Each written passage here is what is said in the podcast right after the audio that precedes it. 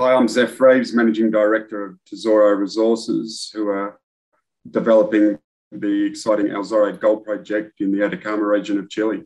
Zeph, nice to meet you. That was a, a very succinct introduction. Um, I'm looking forward to uh, getting into uh, know a bit more about El Zorro as, uh, and and Ternera and uh, your projects in Chile over the next half an hour or so. Sure. Um, Zeph, um, you're in Chile at the moment, is that right?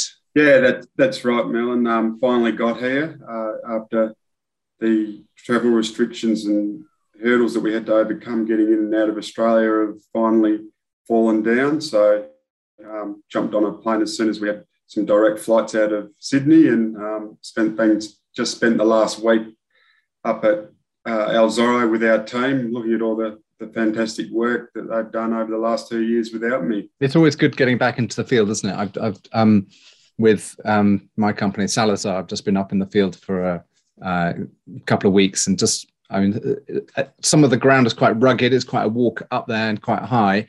Um, but it's really worthwhile spending the time on the rocks with the team. You just kind of you see so much more about what they're thinking and about, uh, and you really get a feel for the for the for the geology. I, um, I wonder if you found the same. Yeah, that's right. I, I actually spent uh, a good day and a half walking a lot of the ground that uh, potential extensions or new deposits within El Zorro outside of the Ternera area. And uh, look, I must say, it's, it's, looking really exciting. Our team have done a fantastic job and they're finding more of the host rocks and they've got gold mineralisation in them. Um, it's over a big distance and you know, really being able to drill down onto their knowledge on specific things by spending time with them is, is certainly beneficial. And um, I also had a consultant on site, Dr. Nick Oliver, who's been working with the company since we first got involved with the project back in 2017.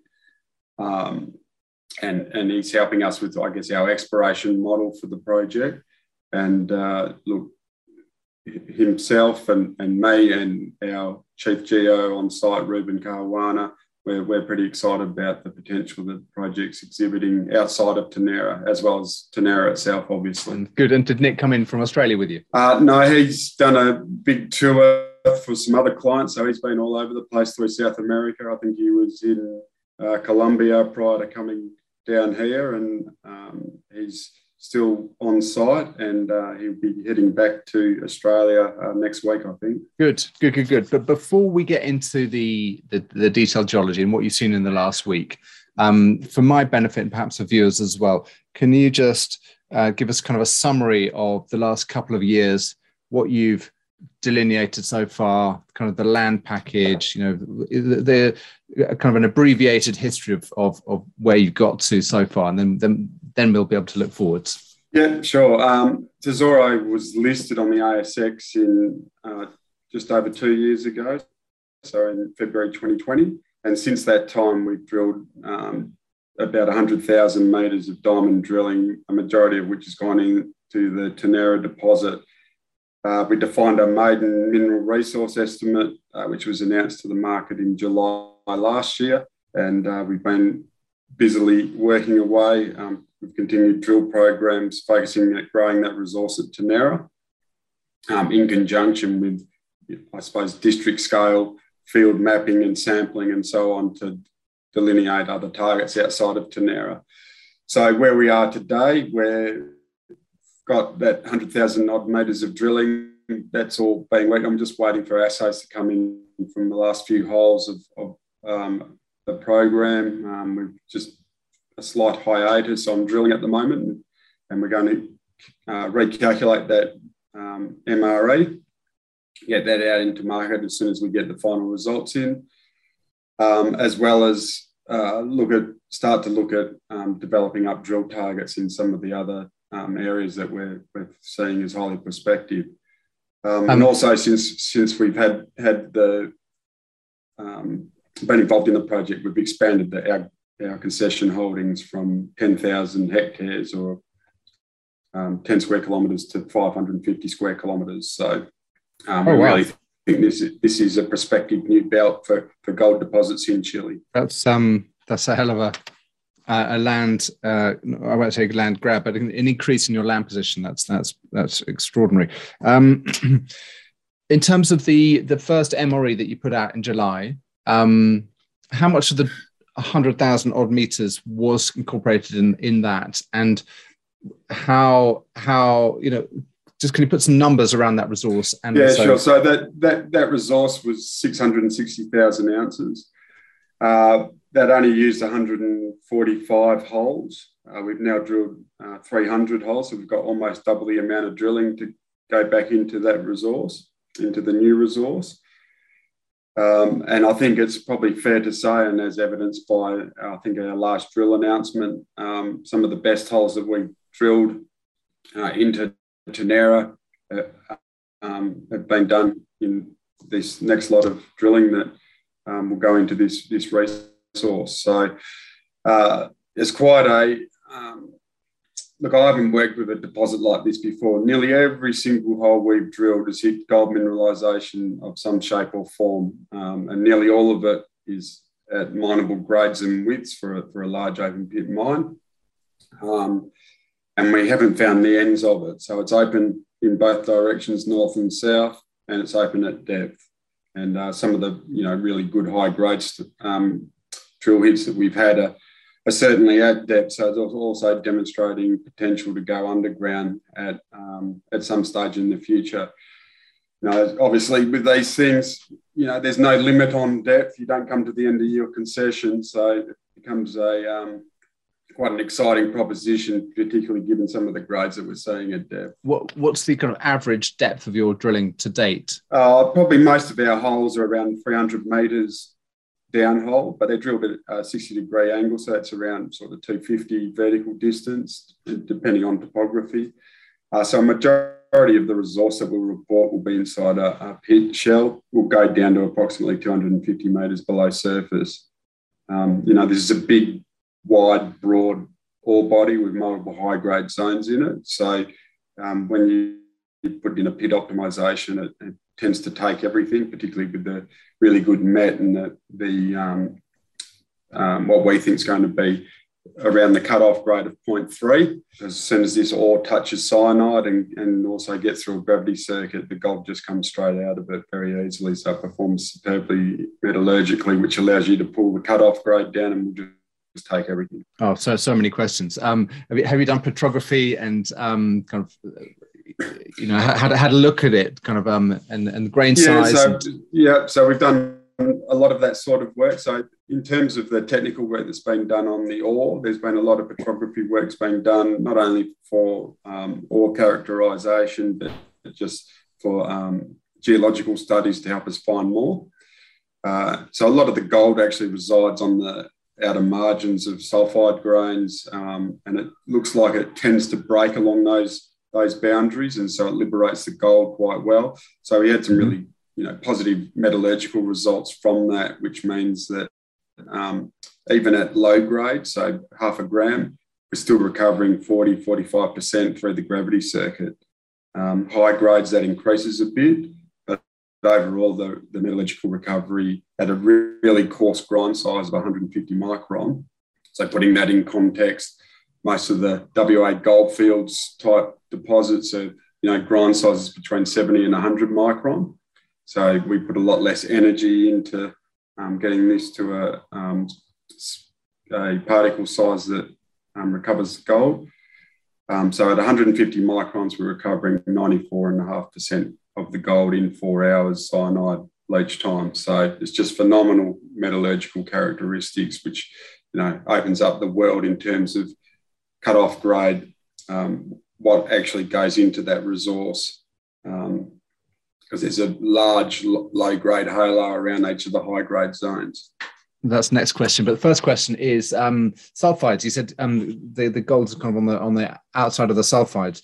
Is that mostly pyrite, or have you got a kind of an array of uh, different uh, sulfide species? It's we've got quite a few different sulfide species, but it's certainly dominated by pyrite. So probably 90% of the sulfide minerals in the deposit of pyrite.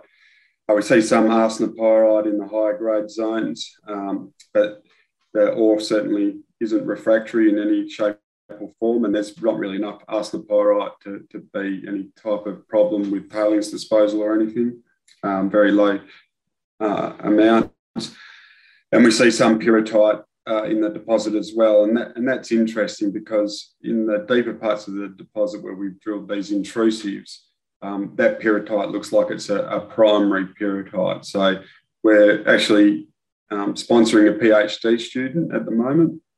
Um, and he's tasked with uh, some of that more academic work, if you like, to determine what the source of sulfur is for the ore deposit and whether it's actually come out of the primary pyrrhotite that's in the gabbros deeper in the intrusive system, um, amongst uh, other things, including dating of the mineralisation, dating of the host rocks, and so on, and putting it in context of all the igneous rocks in the district. You, I think you mentioned that the the host rock itself is a is a dike.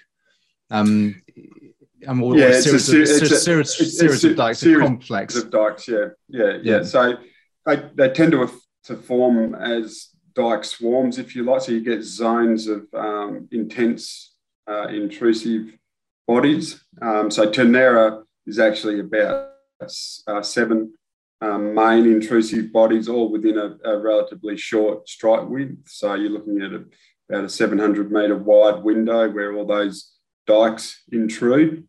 And through that 700 metre wide window, um, they've been cross cut by um, faults, which have acted as the fluid conduits and caused brittle deformation into those um, into those dike swarms and, and basically filled it full of gold mineralizing fluids. It, it, it's kind of a lithological feature in the sense that the the the, the yeah yeah I mean, it, it is, but I mean the, there's a lot of questions around the uh, the source of the gold.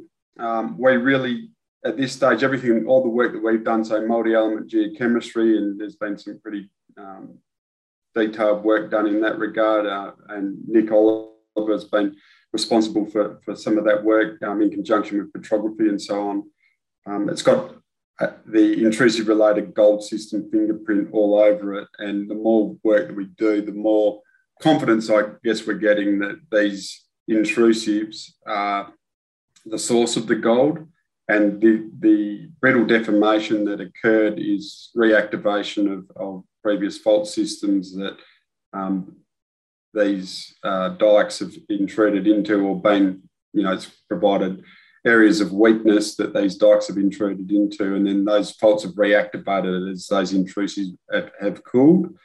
And um, there's been you know residual fluids left in in that system that have flooded into the deformation areas and filled up full of gold mineralization. Trying to get my head around it. I, I, when I when I hear the word dike, I kind of typically think of them as kind of being hypabyssal kind of extensions or distal relations to an under you know the the intrusion underneath yeah well we're not sure how there is obviously a, a, larger magma chamber at depth driving the whole system we don't actually think we're too far away from it. And the reason for that is that uh, some of the gabbros that we see, so these dikes are fractionated. They're off a fractionated system. So we see everything from granodiorites to diorites, tonalites, and gabbros all within the same dike, really. Um, so if, okay. you drill, if you drill down one, and so it's telescoping, it's multiple intrusive events um, out of the same magma chamber. The mm-hmm. magma chamber's probably been replenished at some time because the, the mm. mineralogy's changed. But certainly the geochemistry tells us that they're all related. Um, and that's, you know, rare earth geochemistry, basically spider diagrams and all of those sorts of things. But we're, you know, reasonably confident that a large magma chamber is nearby because when we get into the gabbros, those gabbros have got a, a distinctive cumulate texture. So you don't get, and they're coarse grained, and it doesn't make sense that they're distal from, okay. especially in a dike, from a large magma chamber. You know, that they, those crystals are formed, you know, in a larger um, chamber prior to be, and, being and set, as dikes. Uh, and settled under gravity. Yeah, look, we uh, some of the outcrop that we saw this week um, was actually mind-boggling. There's compositional banding in dikes that are 10 metres thick. You know, it's, it's like a full blown cumulate system compressed into these tiny little dikes. And I've worked with ultramafic intrusions in Western Australia up in the Pilbara region, and we saw that, we see that type of compositional um, transition in intrusions on, you know, 100 to kilometre scale type um, scenarios. But, you know, it was absolutely mind boggling. So we're trying to understand all of that. Um, certainly, some of the work the PhD students doing is going to go to a long way to deal with that. You know, so he's doing sulfur isotope work. Um, he's doing the geochron for us, as well as um, some more detailed specific petrography on on a host of all the igneous rocks. You know, another thing that we're seeing at the project that uh, we really think is a key ingredient to gold mineralisation is um, igneous diversity. So the more different types of compositional changes we're seeing in those intrusive rocks, as well as multiple big plutons in the district, um, it seems to be you know, one of the key ingredients to provide a fertile um, environment for gold mineralisation. Um, and then the structure becomes important to focus that into, I suppose, ore bodies rather than just you know general gold anomalism. Thank you. I know that we've kind of been going down a little bit of a kind of an igneous petrography rabbit hole, but it's it's useful to kind of get the context for kind of the style of the system and the and the, and the scale of the system because effectively what you're describing is a multi-phase, well plumbed, fluid rich system. Yeah, that's right. And look, I can pull up a map. I might just do that now, which will sort of demonstrate, I suppose, uh, what we're seeing. Um, yep. So on this map, these the, these big purple blobs are, um, you know, bulk granite intrusions, if you like, big plutons. Um, they're well known. They're dated. They're related to um, subduction zone setting type rocks. And then the buff color that's the sort of the background color is the basement rocks and so the basement rocks are um, Paleozoic sediments, and they're generally the oldest rocks in Chile. So they've been thrown up in the, during the subduction process off the um, seafloor. And then all these little pink dikes and dike swarms are what we call the El Zorro tonalite suite. So that's all those intrusions that I've just been talking about. So is down in this area, as you can see there is a, a blue outline um, and the all the little black dots are all the drilling around Ternera. So Ternera is in a dike swarm. Um, that was the only known uh, tonalite um, occurrence on the property when Tesoro became involved. And uh, some of the ground that I just walked with the geos this week is up in this area to the north here. And you'll see this big dike swarm here. That's got all the trademarks of Ternera. The dikes are there. It's about a 800 kilometre wide zone with multiple dikes. There's sheeted veins in those dikes. There's obvious quartz veining. There's sulfide veining. They've been heavily altered and bleached and obliterated around the controlling structures. And they've got a number of the big controlling north-south faults through them. Um, we've got uh, low-level anomalous gold through that area um, that we've previously announced. And uh, our team's working hard now to get in there and, and do some more detailed sampling and, and we'll get a drill rig up there as really as quickly as we can. We're pretty excited about that area. And when you look at this on the scale of what Ternera is, that's 1.3 kilometres. They've mapped these for over about two and a half kilometres now. It's up to a kilometre wide in places. Then there's a little bit of a break, and they've got a new area up to the northwest here, which they're just starting to see it repeat again. So um, we let's not talk about that. So let's save that for the so, so save that for the future. Um, what altitude is this? Uh, so this is a very low altitude. It's only 15 kilometres from the coast. Uh, so the bottom of, or the main valley down the bottom of Ternera, which um, runs east-west or east-northeast, uh, sorry, west-northwest. Um, that's at around 500 metres above sea level the very top of the hill up the back here is around about a thousand meters above sea level. So you've got 500 meters of, um, of elevation difference. So they're not ultra high. It's pretty rugged territory. They're quite steep hills, but um, you know, Ternera's got quite a lot of um, topography around it as well. So you know, we just get in there with the bulldozers and the guys do their work. So you know, one of the major advantages of working uh, in the Atacama Desert is this project's got 80% outcrop. So um, you can really push the geology hard with good field mapping and good field observations. And that's why the more work our team's doing on these, the more excited they're getting that there's another Ternera hidden in this ground package somewhere. So we just need to do the work. Um, but look, that week, the week I've just spent with the team up there um, has certainly been pretty exciting from what we've seen on the ground. So, you know, we're optimistic that there's a, there's another one in there somewhere.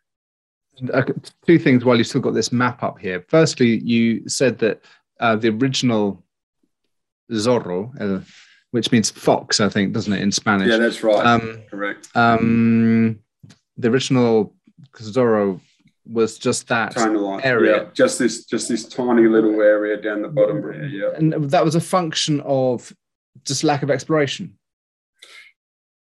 Yeah, that's right. I think um, there was a North American company did some drilling back in the uh, late 80s, early 90s.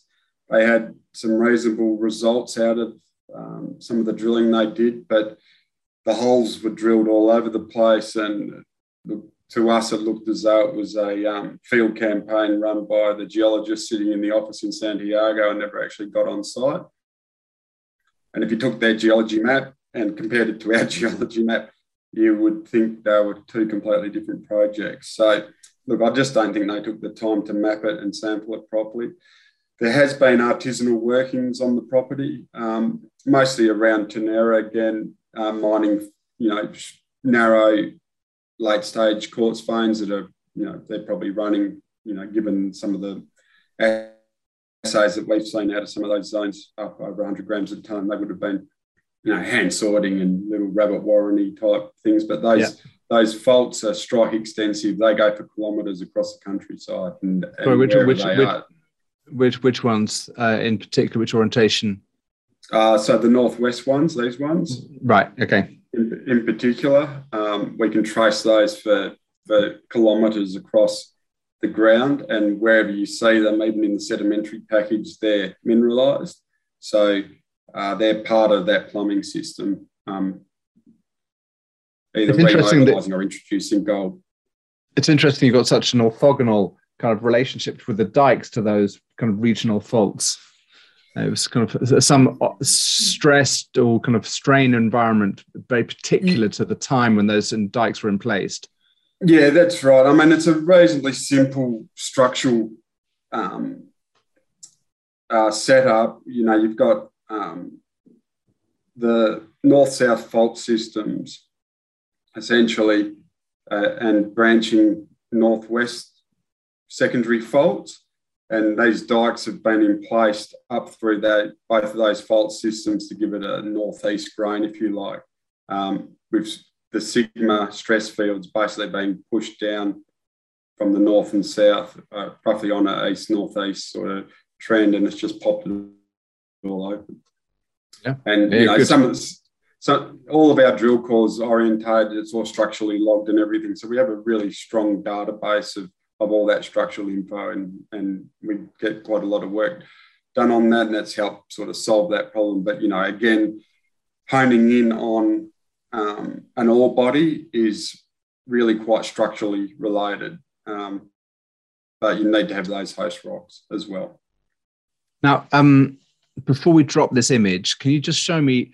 Uh, you mentioned that about 145 holes which were in the original resource and you've drilled about at 300 so just over half have yet to go into the resource uh, th- those extra 155 holes plus or minus uh, uh, where are they? Are they relative are, are, some of those inside of that area some of them outside? Yeah a lot a lot of them are inside that area. There's quite a few down to the south as well down here as well and, and around the edges but there's a lot inside and it just just behaves so differently to any other gold deposit that I've worked on. So, um, you know, if you take an Eastern Goldfields West Australian gold deposit, for example, and you take an inferred resource and, and you want to increase the, the classification up to indicated or measured, generally you lose ounces. And the reason being is that you start to get some granularity around the shape of the ore shoots down um, the structures and so on. And you find the low grade areas and it generally knocks ounces out of that resource estimate. What we're finding with this is we've done a lot of infill drilling to increase the classification of the resource base and uh, uh, complete barren areas that were within our original resource and within that original pit shell are just getting filled up with ounces now. So it's a data density issue. That's why we're fairly optimistic there's significant growth in Ternera to come. Um, and you know some of that other drilling that we uh, have completed since that resource was announced with some fairly, um, I suppose, high risk step outs. And we've got some pretty good hits that are, you know, 300 metres south of that pit outline and a couple hundred metres north. They won't make it into this resource. So we've got a lot of infill drilling to do there. So we can certainly see, um, you know, some pretty easy resource growth with more drilling here as well.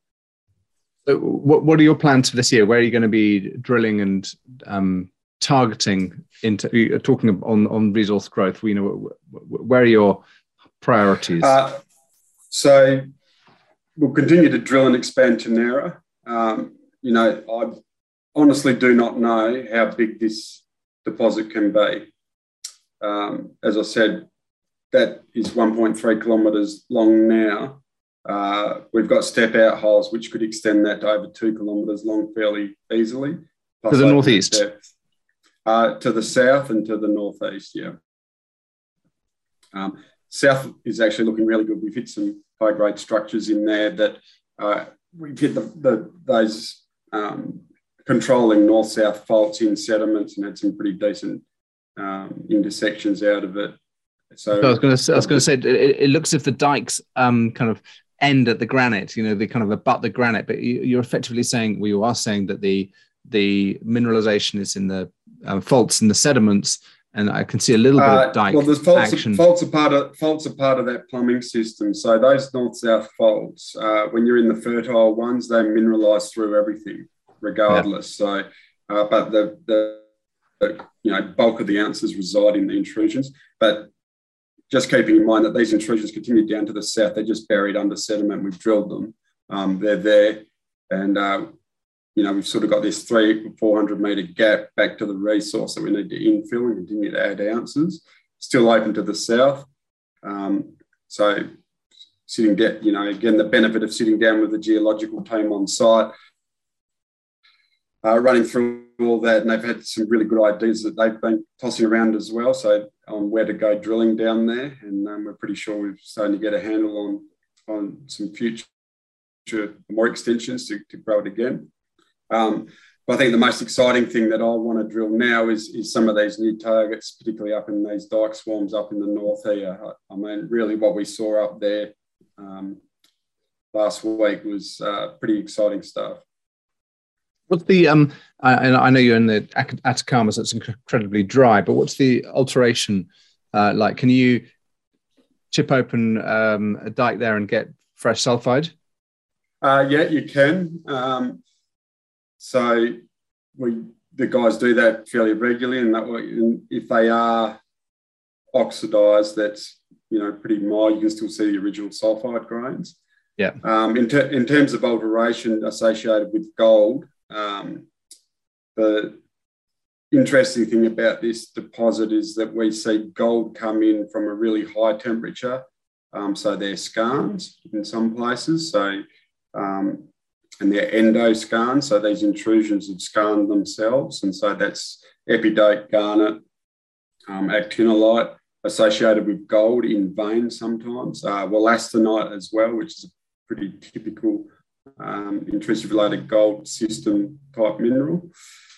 Um, but a majority of the gold resi- resides in a lower temperature assemblage, um, which is typically uh, quartz pyrite veins with sericite alteration on the selvages um, and slightly higher temperature, a lot of albite um, alteration. So that albite sericite is texturally destructive. Some of this stuff that we see is just pure alteration. It's completely obliterated the original host rock. You wouldn't even know what it was to start with um, until you do the geochem on it and it tells us that it was a tonalite. So the interesting thing is, is that this gold mineralisation start, started being introduced at pretty high temperatures. So, you know, not long after these intrusions were in place, um, they probably hadn't finished cooling and they probably weren't quite um, crystallized completely, and right through to um, cool um, mineral assemblages. So, what it tells us is that it was a long lived mineralizing event,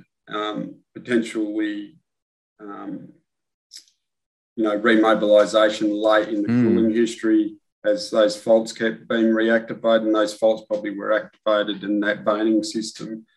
Um, activated over a, over a long period of time. Really interesting. Do you need any more tools that, that you've got other than the hand lens, the hammer, and the, a good logical brain and a drill bit?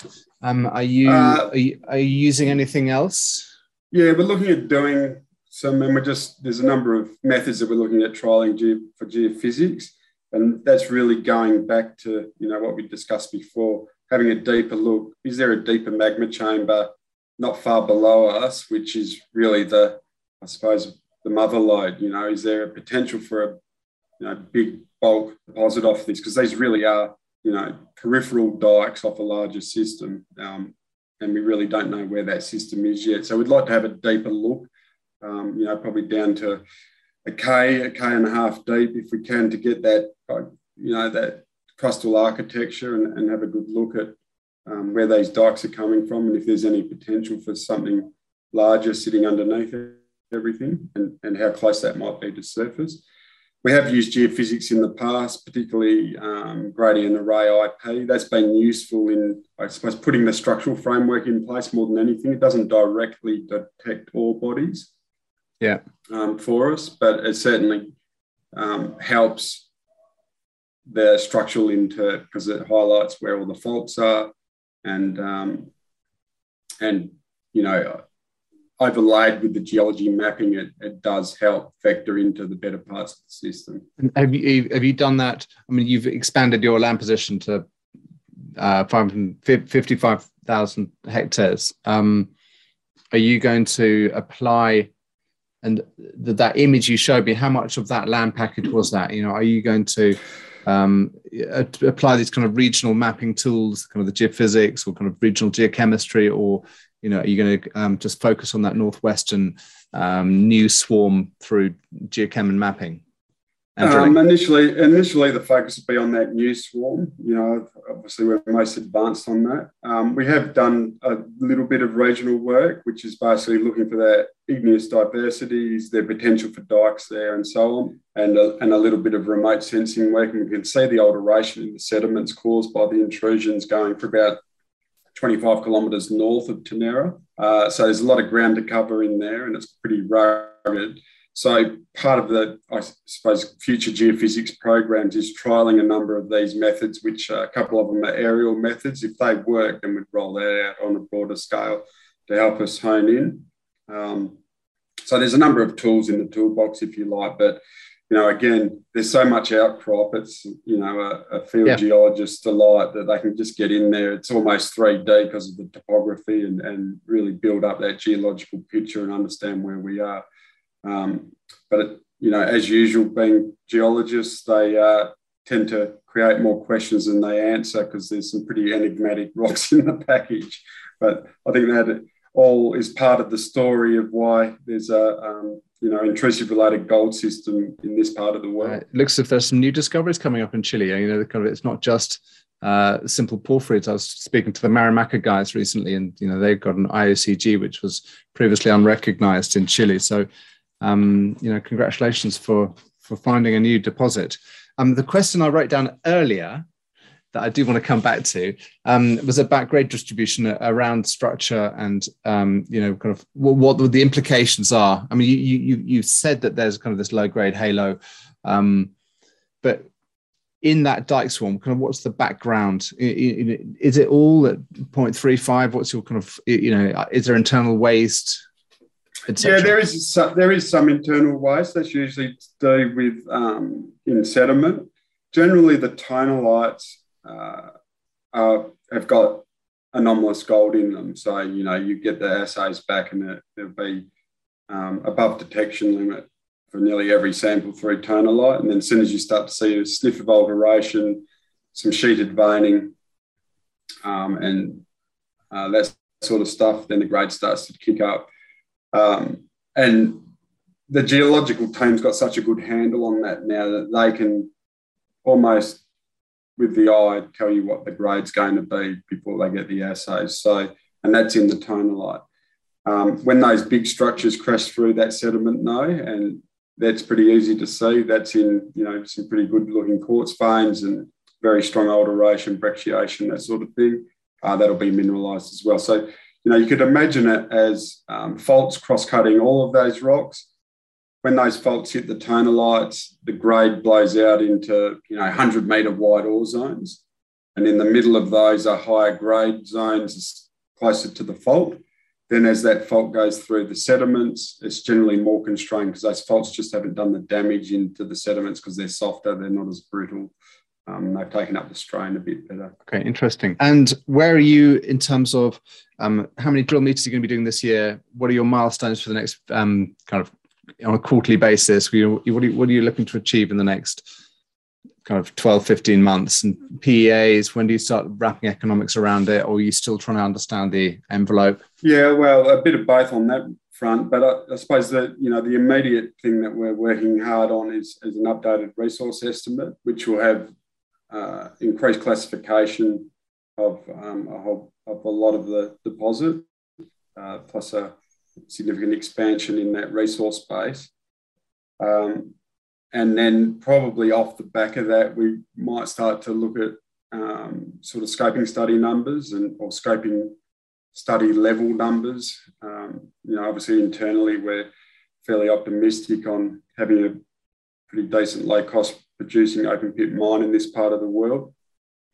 Um, I mean, it's, it's in that region supported by so much infrastructure close to the coast and so on. It's, um, it's got a lot of advantages. Uh, and then in terms of drilling, the focus will be on expanding Ternera. There's some really low hanging fruit to add more ounces into that deposit. And, you know, obviously, as I said, I'm pretty excited about some of the rocks that we're seeing elsewhere. Uh, we've got a little bit more work to do before we pull the trigger on drilling there, but, you know, probably in about um, two months' time, we will be ready to go. So, you know, we'll kick off drilling again, hopefully. Um, towards the end of May. We're hopeful of doing that.